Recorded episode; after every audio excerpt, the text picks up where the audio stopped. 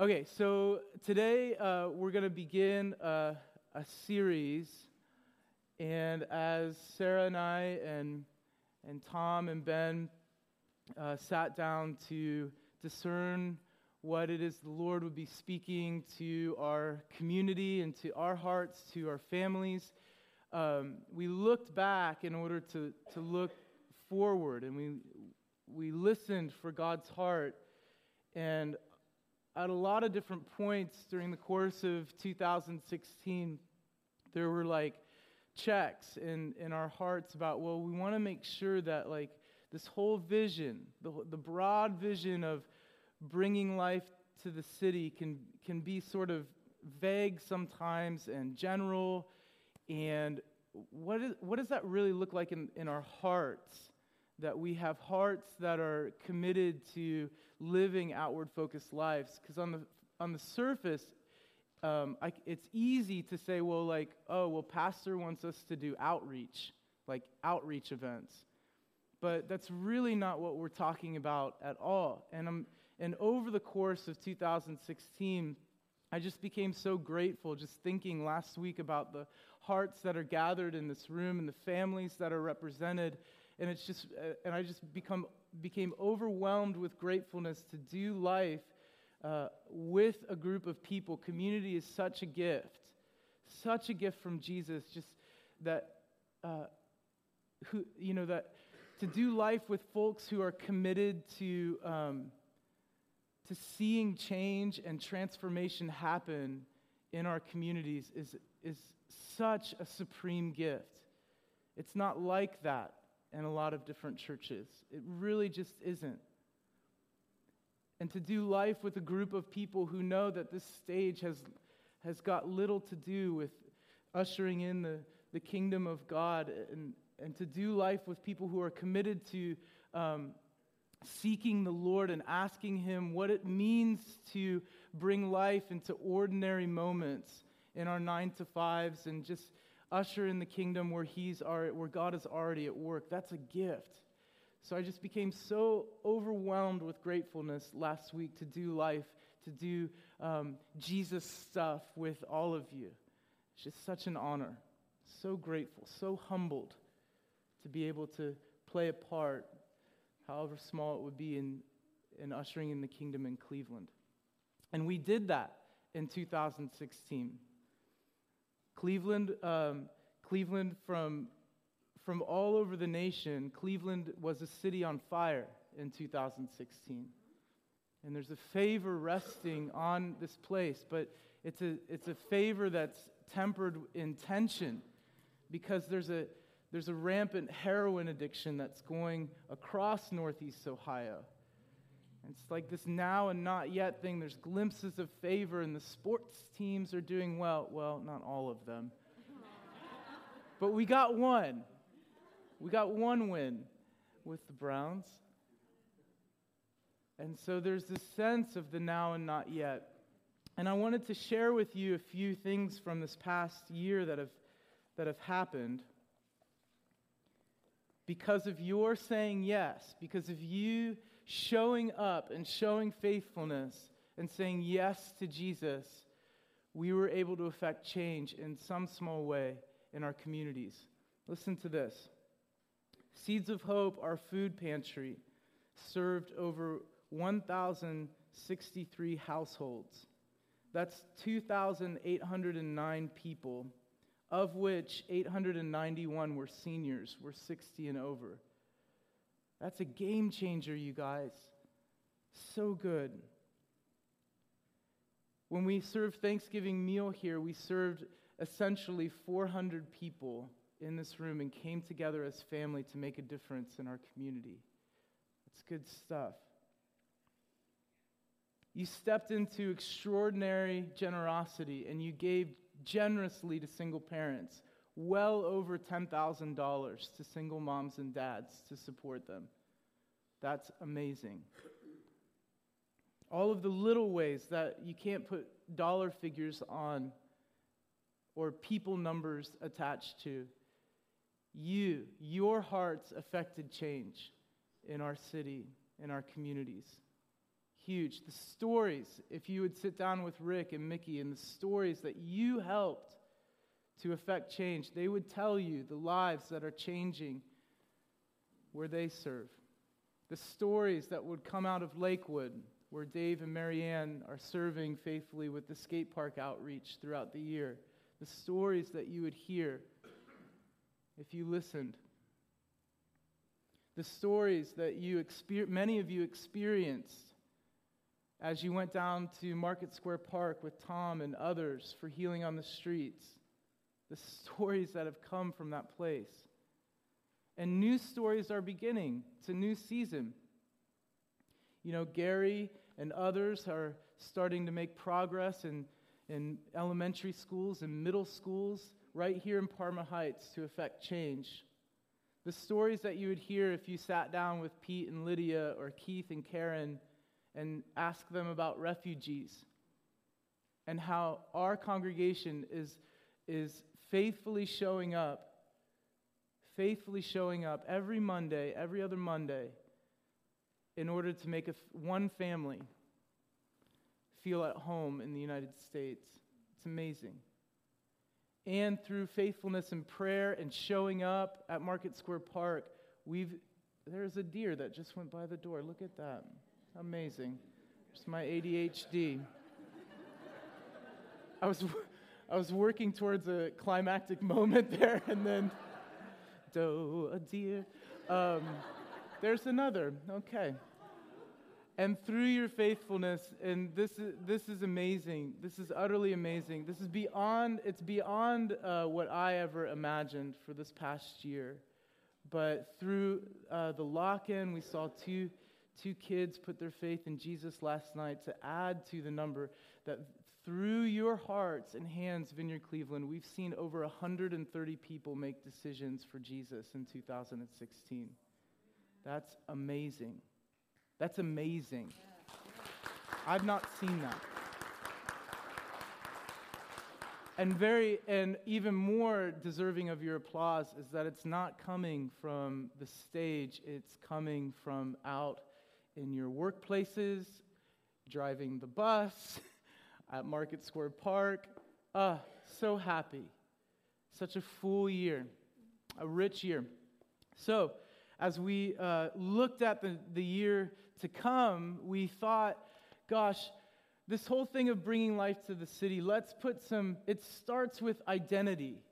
It starts with knowing who, who we are in Christ and what we carry in the kingdom, the hope that we carry inside of our hearts is a powerful thing to serve our com- com- uh, communities in compassion and to love our communities, bringing life to the city, affecting change in whatever neighborhood that you find yourself living in, or suburb, or wherever, starts with knowing who we are in Christ and knowing the gentle authority that He's placed upon our lives to affect change.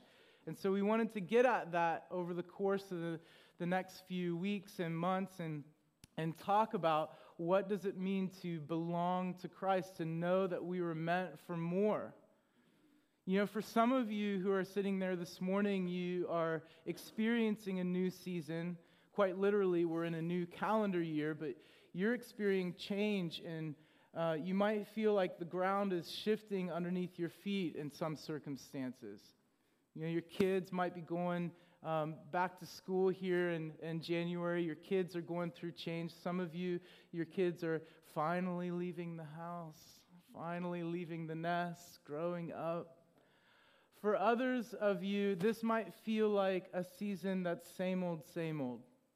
You might not be experiencing too much change in, in your life uh, situation, but for many, this is a season of change.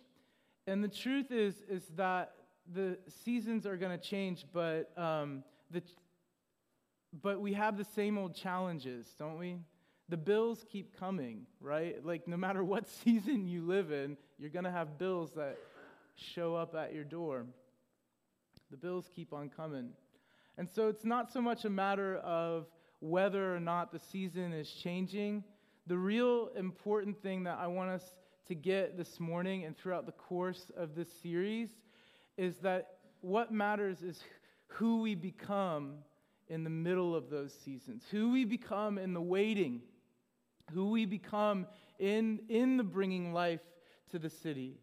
You know, as Paul writes in Corinthians about love, if we, if we served 5,000 people, you know, through seeds of hope, but we did it without love, we get no points. If we planted like, you know, five churches out of our church and, you know, sent them off to different neighborhoods in Cleveland or other areas, other regions in the country, but we did it without love, we get no points. If we, if we share our faith and are very bold and courageous and winning people to Jesus, you know, downtown at Market Square Park, and we see 200 people come to Christ, but we do it without love or out of a sense of duty, we get no points.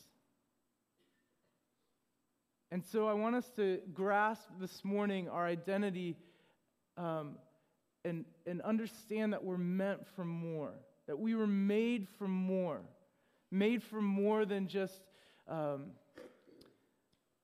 getting up in the morning and going to work and coming home and flipping on the television. We're made for more, and not necessarily to do more.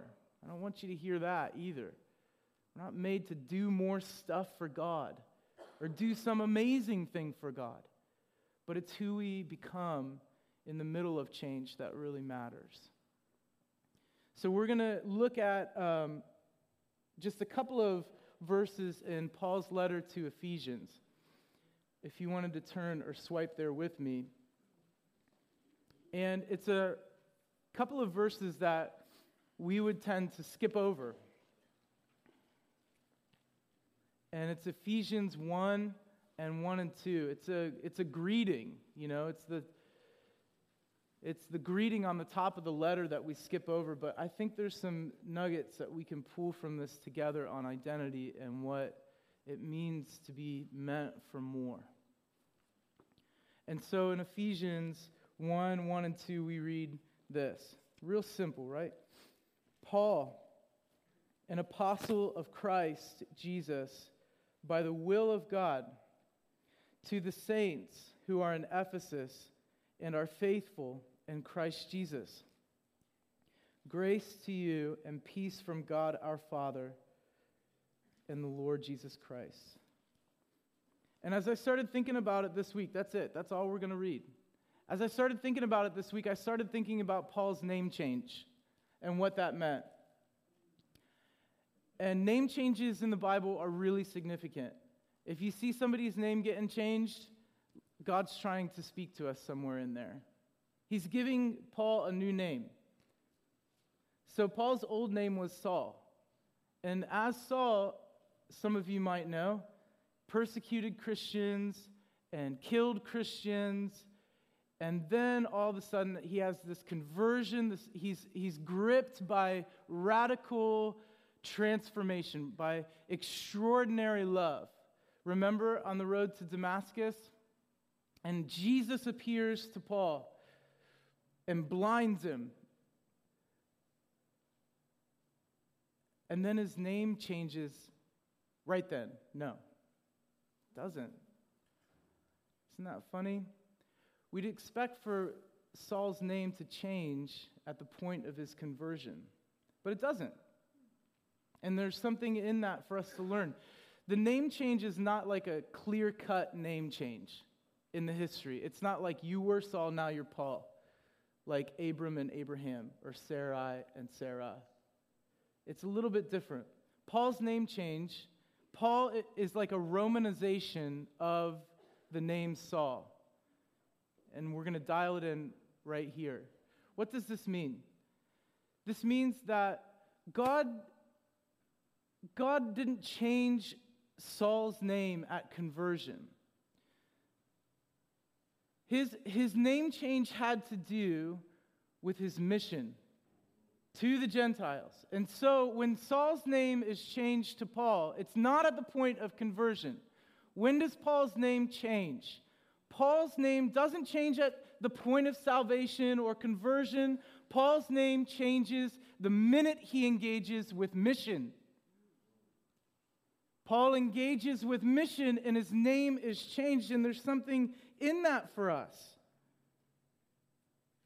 And what God is trying to say is that when He puts a new name on your life, it's not so you can escape your past. It's when God puts a new name on your life, it's not so that you can escape from what's held you in the past. When God puts a new name on your life, it's so you can enter into your future. It's so you can enter into everything that He has for you, to engage with mission, with what He's already doing in the city around us.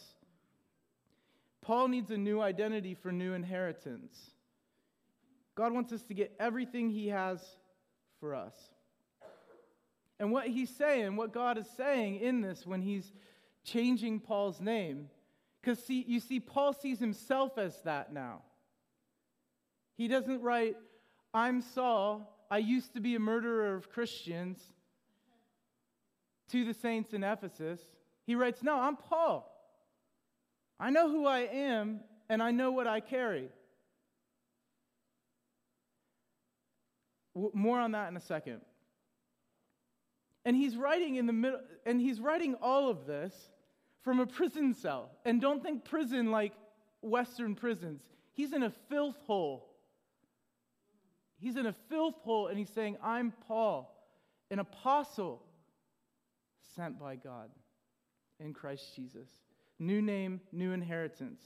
You see, because religion's always happy, religion is always happy with a name change at conversion. Religion loves to clean up corpses, but God's only happy when we come alive. Religion is satisfied with a name change at conversion, but God's only happy when we engage in mission. And to engage in mission, Paul needs to stand up and say, I'm Paul. I'm not Saul, I'm Paul. Not to escape from his past, but to engage with mission.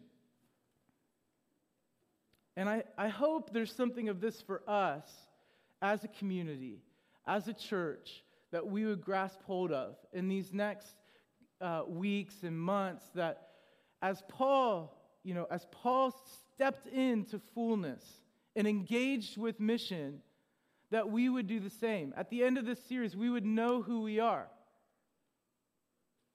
That God would give us a new name to engage with his mission in Cleveland.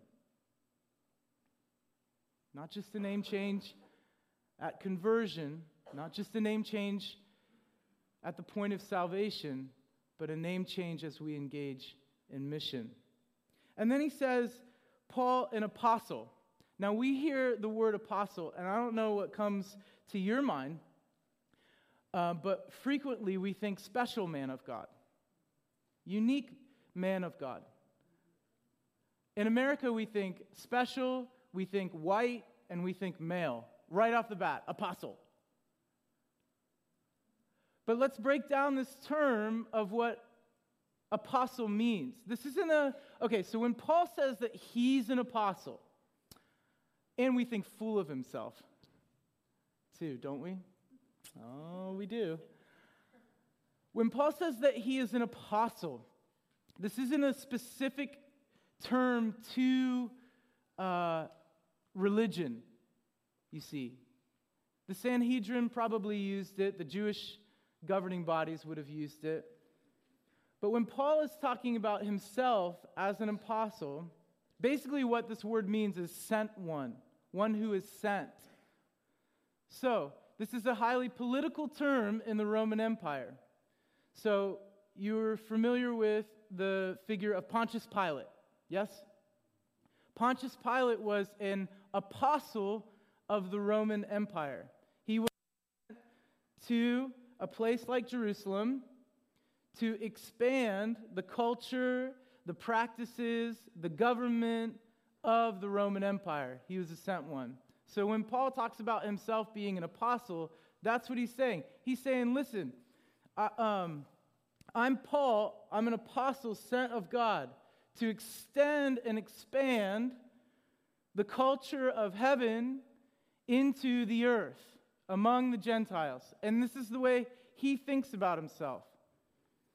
And he doesn't just think about himself this way because it's a good idea or it came from him. which is really important for us to get. He knows his identity, he knows his assignment. And by the end of this series, you're going to as well.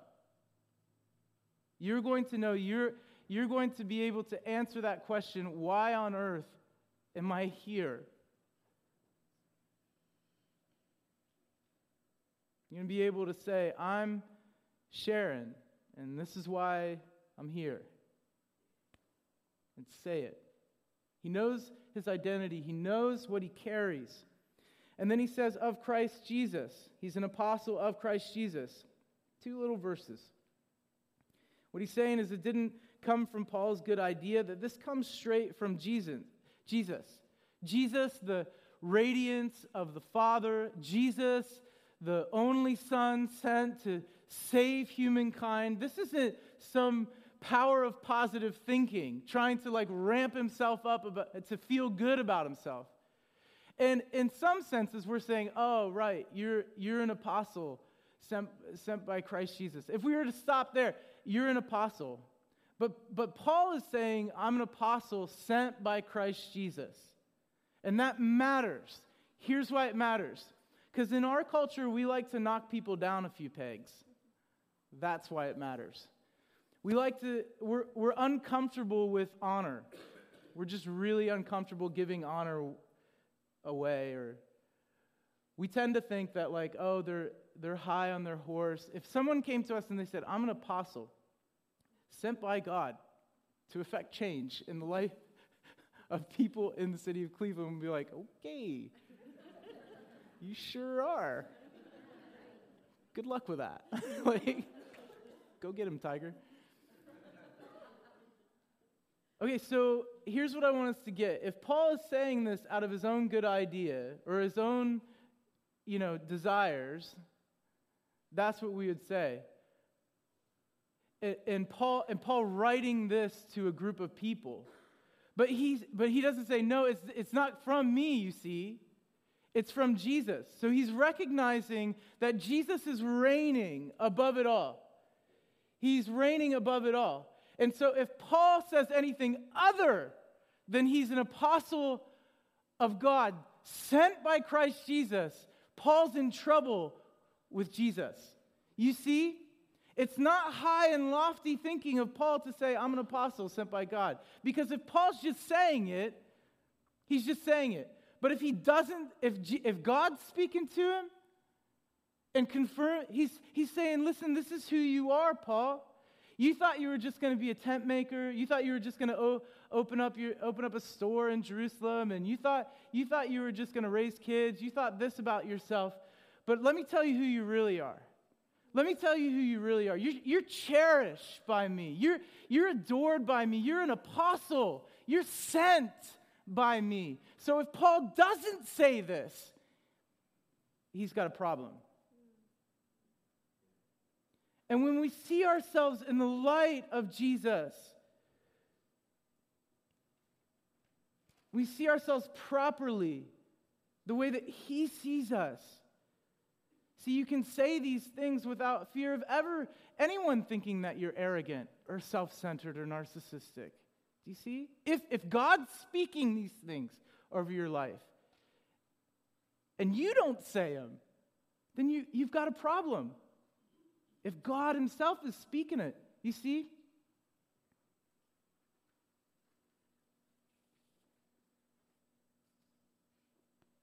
And this is interesting because he's writing from a prison cell, and this is the thing that's keeping Paul anchored, knowing who he is. In the middle of a filthy prison, he's writing about himself. It's keeping him anchored and centered. And it's interesting because for me and for you, most likely, because when I want things to change, I want God to do it for me. and when He wants things to change, He wants me to do it. And that's annoying.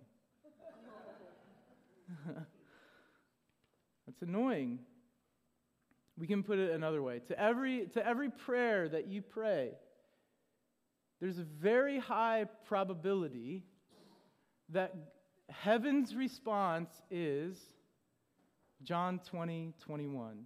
So send I you. So send I you. And you pray. We pray these things. We say, God, you know, would you do something? Look at the, look at the social problems that we have in our city. The heroin addiction is, is running rampant throughout Northeast Ohio. Won't somebody do something? And God says, So send I you.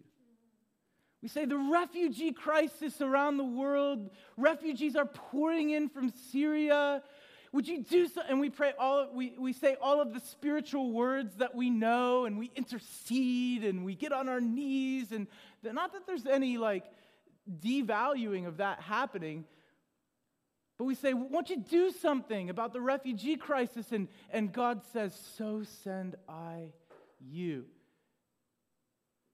We pray, we pray, God, God, our schools are they're falling apart. You know, education in America is jacked up. Won't you do something? Would you bring prayer back into the schools? And God says, So send I you.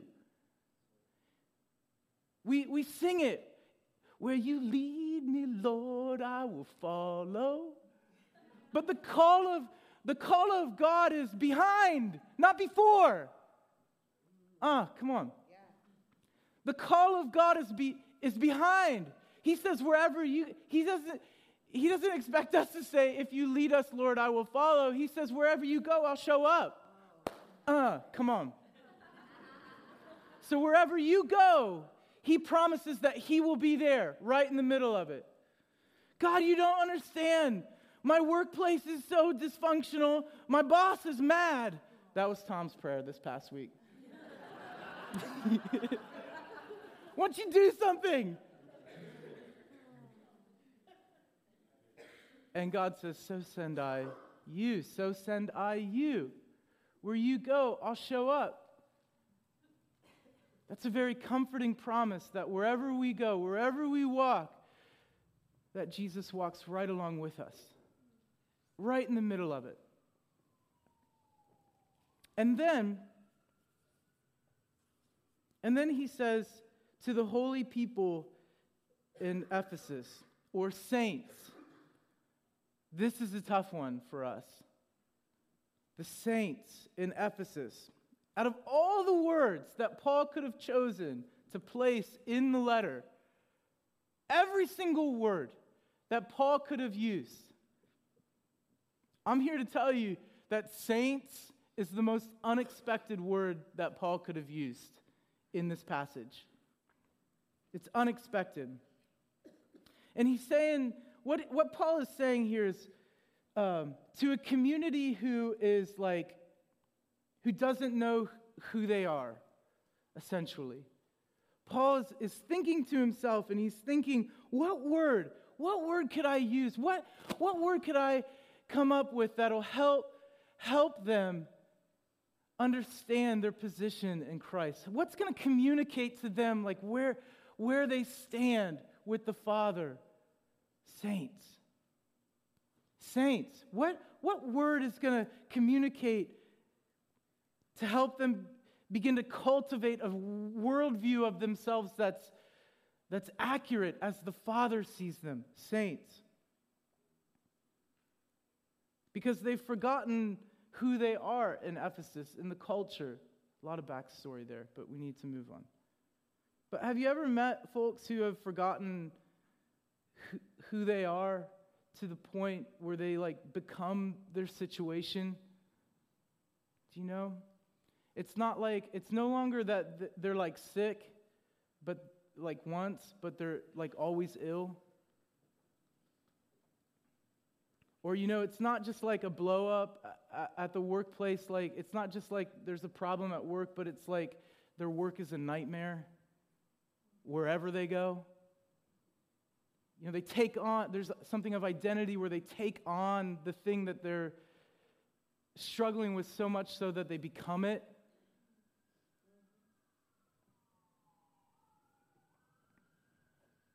And it's really easy when you're struggling, it's really easy to fall under a victim mentality or a martyr mentality and become the thing that you struggle with. You know, there's a difference between being tired or being weary and weariness, that whole deal, becoming that thing. But what Paul is saying, what he's communicating when he's calling the people of Ephesus saints, is he's saying, no, you, don't get it. You're so much greater than what you think of yourself. In a room, in a room this size, you know, as I as I teach, I'm acutely aware that in a room this size, there are probably like five people who are dealing with like pride in the room, if that, who think too highly of themselves. The majority of us are on the other side of the spectrum. We need this. We need to hear this about ourselves. That this is the way, because Jesus' work is finished at the cross, that God doesn't view us outside of that lens. He doesn't see your past on you anymore. You're not Saul. You're engaging in mission now. You are Paul. You're, you're no longer just a sinner saved by grace. Have you heard that? Oh, I'm just a sinner saved by grace. No, you're not. That's poor theology. You are not just a sinner. Whoever said that didn't know their Bible and didn't know Jesus because that's not who you are. You're not just a sinner saved by grace, looking to end your days here on earth and then fly, fly off to some fairyland where you're going to strum a harp with angels. That's not what's going to happen. You matter in this life. And Jesus has put you here for a purpose, for his purpose. You're a saint. Turn to your neighbor and say, I'm saint, and then fill in the blank. now, now, now. Now, if people start praying to you, you've, if people start praying to you, you've taken it too far. That's way too far. but you're called, you're sent, you're called saint, beloved of the Father. You matter in this world. And whatever it looks like, in your life. You might look around at your life and you say, Well, you don't even know. If you had one look at my life, you wouldn't be calling me saint. But I'm not here to tell you facts, I'm here to tell you the truth. And the truth is that no matter how, yeah, no matter how, how great of a hole you might be in financially, you are not bankrupt. All of the riches of Christ are yours. No matter how much you look around and you say that my relationships are fragmented, there's dysfunction here, you're meant for thriving in your relationships and to carry the oil of peace, to be a peacemaker in relationships. That's who you really are. It's who you really are. You may feel anonymous, you're not alone. That's the truth. But the world works so hard at this, doesn't it? To make us forget who we are. The world works so hard at this. Reminding you of who you're not and what you don't have. All of the marketers, they're not selling products. What are they selling? They're selling a story. Marketers are selling a story. And, the, and they get together in some back room and in some marketing firm and they get together and they say, hmm, what, what, can we, what can we come up with? What's the next hot thing? What do they call it? They call it a, the next hot, they call it a brand. Are you tracking with me? Tracking with me? Okay, here we go. And what do they do with that brand? Let's put it in farming terminology. and they stick it on you. You know, like farmers to claim cattle, they take that hot, that next big hot thing, don't they? That branding iron, and they stick it on you and make you forget who you are and what you're really called to. I'm telling you, there are meetings going on right now designed specifically to make you the truth to make you forget who you really are and to remind you of what you don't have in life. Selling a story. Don't forget. So, in this culture, in our church, let's not forget who we are. That you are saints. It's heaven's perspective of you. It's not just the power of positive thinking. That's a hard way to, to think because we struggle with honor. My wife and Tim led us in some lovely worship this morning, but worship leaders have worship. I, I, I once was one in a, in a past life. Worship, us worship leaders, we've got a tough time with honor, don't we? Have you ever come up to somebody, whether it's in worship or not, and they get done doing their thing, and you're, and you're like, hey, that was, that was a great job. I really felt God's presence. That was really good. And, and they go like this. They go, oh, it's all Jesus. it was all God. And in your head, you're like, well, wasn't that good. I'm sure.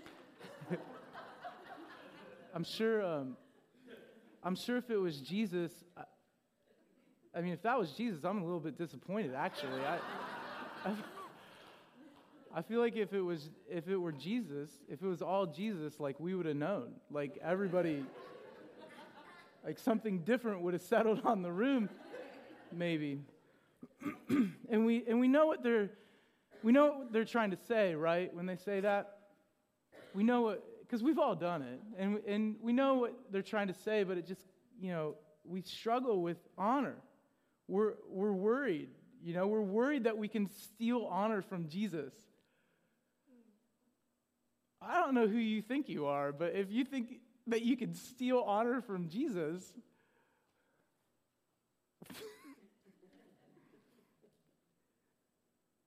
what, what do I mean? He's not like afraid, he's not threatened in fact, he says, Jesus says, Jesus says, you work so hard, work so hard to obtain honor from men, but you don't lift a finger to obtain honor from God. Wow. Jesus says this. And we're afraid that by playing a few chords, we're stealing honor from Jesus. Let me tell you this morning, God isn't, excuse me, God is not insecure. He's not schizophrenic either. God knows who he is. So he's not like threatened. In fact, he's, he's happy. He's happy to give honor to people. He's like, oh, y'all want some honor? I've got plenty of that. Like, it's inexhaustible. He's like, yeah, he's happy to. You can't steal glory from God either. All glory to God. But that's for, that's for a later sermon. He's happy to give that to you. The Father's happy He's happy. The Father's happy, happy to give you honor. And then lastly, Paul says, to the faithful in Christ Jesus, and we'll end here this morning, or those holding the faithfulness of God in the middle of the mess.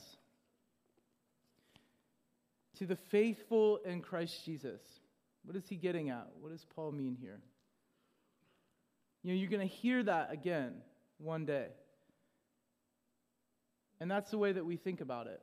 We think like when this when this life is done, when it's finished, those who are in Christ will hear from his lips, "Well done, good and faithful servant."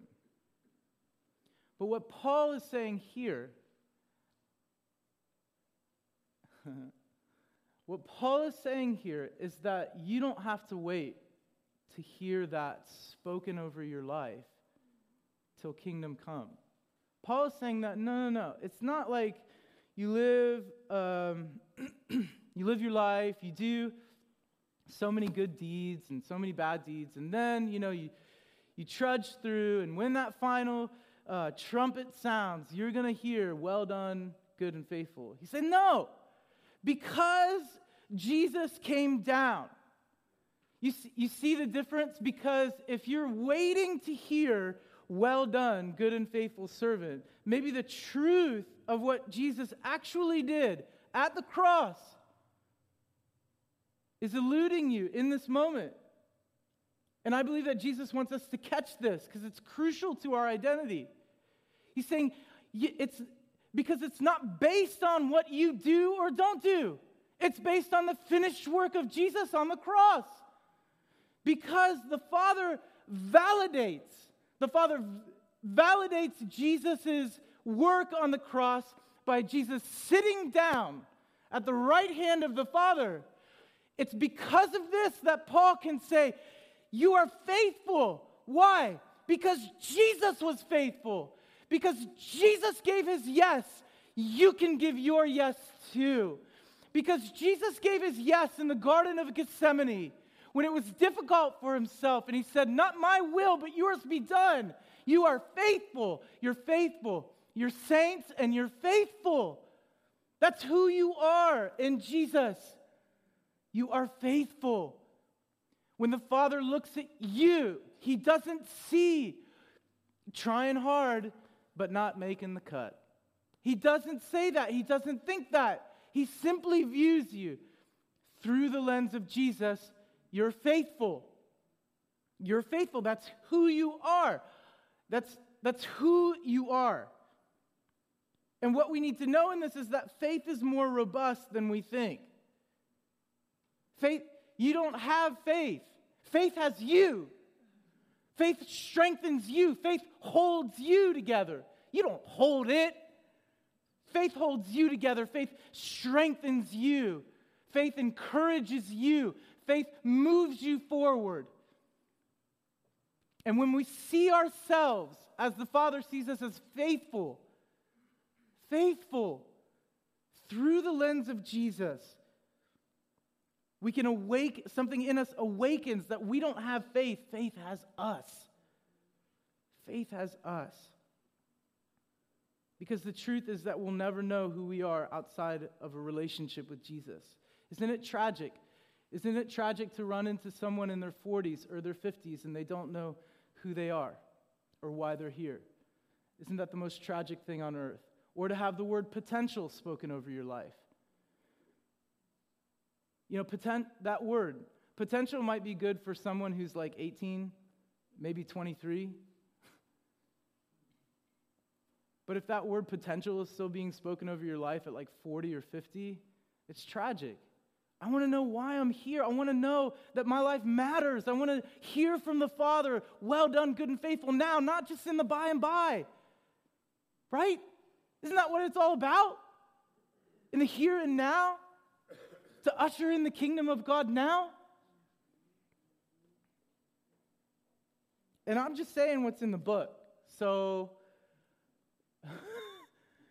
if, if some of this is, because I know that's tough, if some of this is giving you some problems, I mean, I, have I said anything to you that's like outside of the book? No, not at all. It's all in the book. Paul, Jesus is saying, you're faithful. So if you, ha- if, you ha- if you have some problems with that, go home. Don't, don't come to me. Your problem's not with me, it's with it. Take it, take it home. Ask him, what did you mean? Ask the Holy Spirit. Don't ask Strong's Concordance. Don't ask any of the commentators. The Holy Spirit is stronger than Strong's. He can tell you who you are. You ask him the question, God, what did you mean? What did you mean when you called me saint? And then just sit and listen for 10 minutes. Holy Spirit will tell you. What did you mean? You're saints. You can rise above.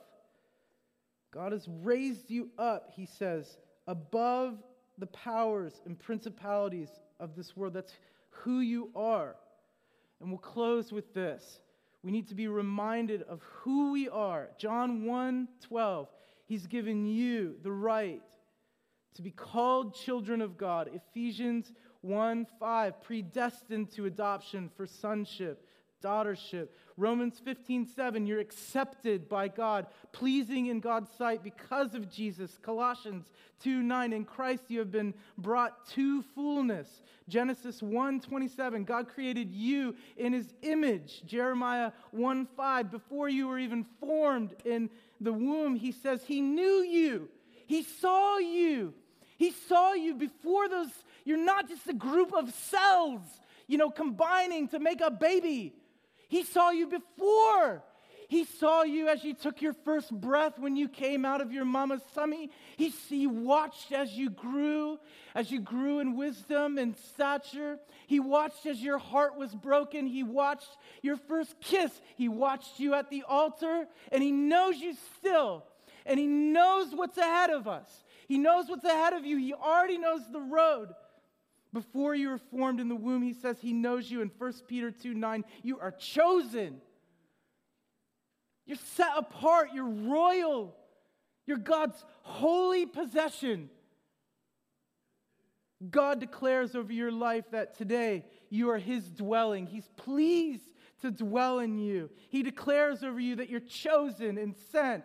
He declares over you that the same favor He sees on His Son Jesus, He sees over your life. He declares over you the same thing he declared over Jesus when the dove descended. In you, I'm well pleased. Your life is defined not by how many friends you have on Facebook, not your networks or your net worth. Your life is not defined by how much or how little money you have in your bank account. Your life isn't even measured in, by how well your son or daughter is doing in life. Your life's not defined by your spouse or by your parents who they were or who they are. Your life is defined simply by the cross of Jesus Christ.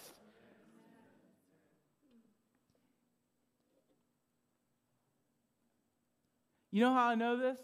Because I've met some of the most wealthy people in the world and they're the most unsatisfied. I've met people with a quadrillion friends on social media and they still haven't found what they're looking for. Your worth is in Jesus. And God gets pleasure by you just being you.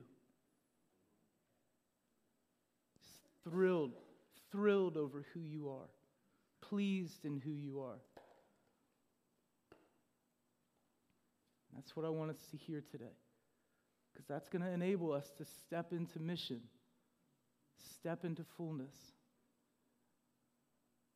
I'm Brett and Steph, apostles sent to Lakewood to effect change in the city. I'm Gary and Robin. I'm not just here, I'm sent into the city of Parma. Why don't you join me in standing?